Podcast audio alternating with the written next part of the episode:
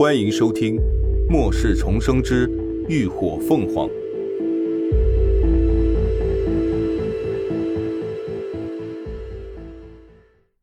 第三百四十八集分析。接着，林鸾也将他们这一个多月以来的经历大致说了说。包括那一直潜伏在暗处对他们涅槃小队图谋不轨的未知势力，也一并告知了。既然已经决定未来要并肩同行，这些事情自然是越早说清越好，至少连峰他们也能提前有个防范。所以你现在在怀疑那幕后黑手来自龙城基地？连峰听闻十分诧异，据他所知。龙城基地目前完全由江家掌权，基地长是江家的老人江鹤荣，末世前也是赫赫有名的人物，脑子手段都十分强硬，所以如今基地内分布的势力都十分简单，也十分齐心。如果林鸾他们推测一直迫害他们的幕后黑手来自龙城基地，那有如此大能力和手段的，就只有江家了。可为什么江家会在一开始就处心积虑的对付一个名不见经传的小队呢？你们跟龙城江家有什么过节吗？连峰一问。确实有，林鸾没有隐瞒，当即便将他家与江启昂之间的恩怨阐明了，甚至连他杀了江启昂的事都没有落下，只是略去了其中的过程。连峰也不用多问。以他的个性，不用想也知道，他绝对不会让江启昂死的那么痛快轻易。但他并不觉得有什么问题。若换作是他，对付仇人的手段绝对要比他残忍的多。照你这么说，江家应该猜到，或者已经知道是你杀了江强，所以之前种种，有可能全是冲着你来的。说到这儿。连峰看向林鸾的目光中不禁带了几分忧色。不过你也不要有什么思想负担。林鸾知道他是怕自己因为连累同伴会有心理包袱，不由勾了勾唇。你不用担心，这件事我之前已经跟秦叔他们讨论过了。就像秦叔说的，他不是一个人，同样也有强大坚固的后盾在时刻守护着他。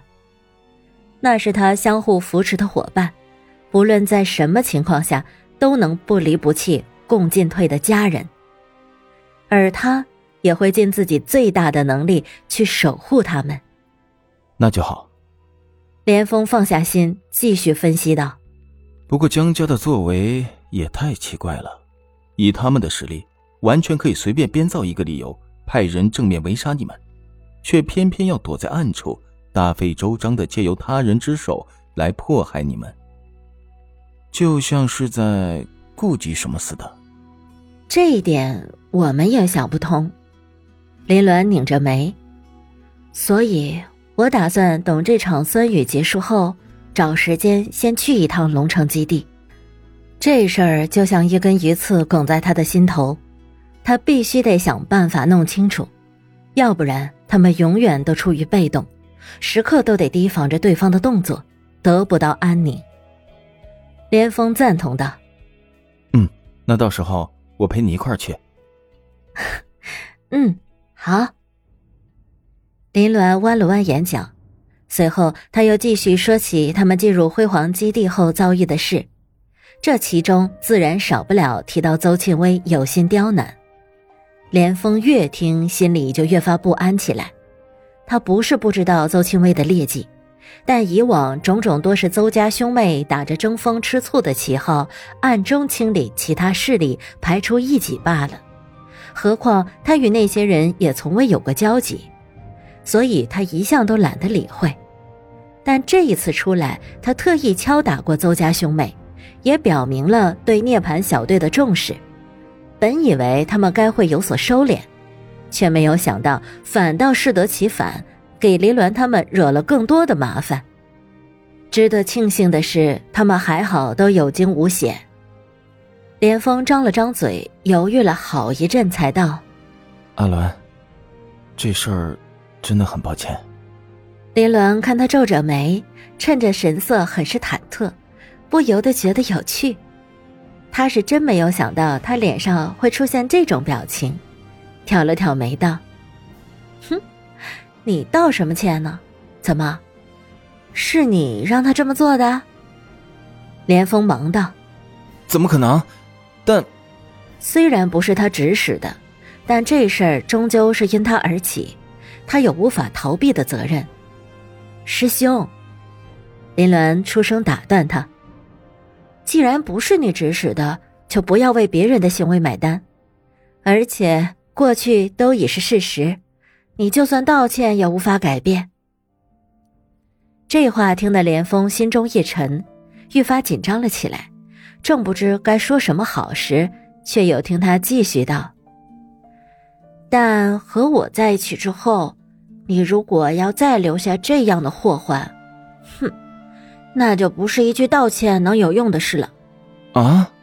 连峰听得一愣，看着眼前翘着嘴角、目光晶亮的女子，这才反应过来她的意思。心里的忐忑紧张瞬间消失于无踪。他说的是之后，是未来，是他们在一起的未来。连峰喜出望外，忙不迭举手保证：“你放心，绝不会再有下一次了。”他是他愿意用性命相护的人，又怎么舍得让别人伤他分毫呢？林鸾见他这副孩子气的模样，终于忍不住扑哧一声笑了出来。这还是传闻中那让人为之色变、冷酷狠辣的风神吗？黎静有句话果然说的没错，爱情真是个容易让人幼稚的东西呀。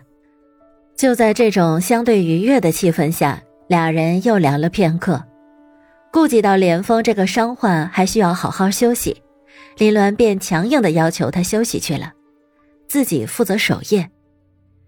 第二天，太阳没有照常升起，天空被厚厚的橘色云层完全覆盖着，隐隐有闷雷在其中滚动轰隆着，诡异的橘红光芒笼罩着大地，压抑的让人喘不过气来。森林里的无数动物们都似乎察觉到大难临头。群鸟起飞，野兽狂奔，纷纷开始朝着森林边缘逃跑。整个山林都被震荡的轰隆隆颤响。矿洞外的风暴场也突然愈发变得狂暴了起来，不时能够听到其中传来的野兽凶狠的嘶吼声，像是在恐吓着什么，又不难听出其中的烦躁不安。酸雨即将降临。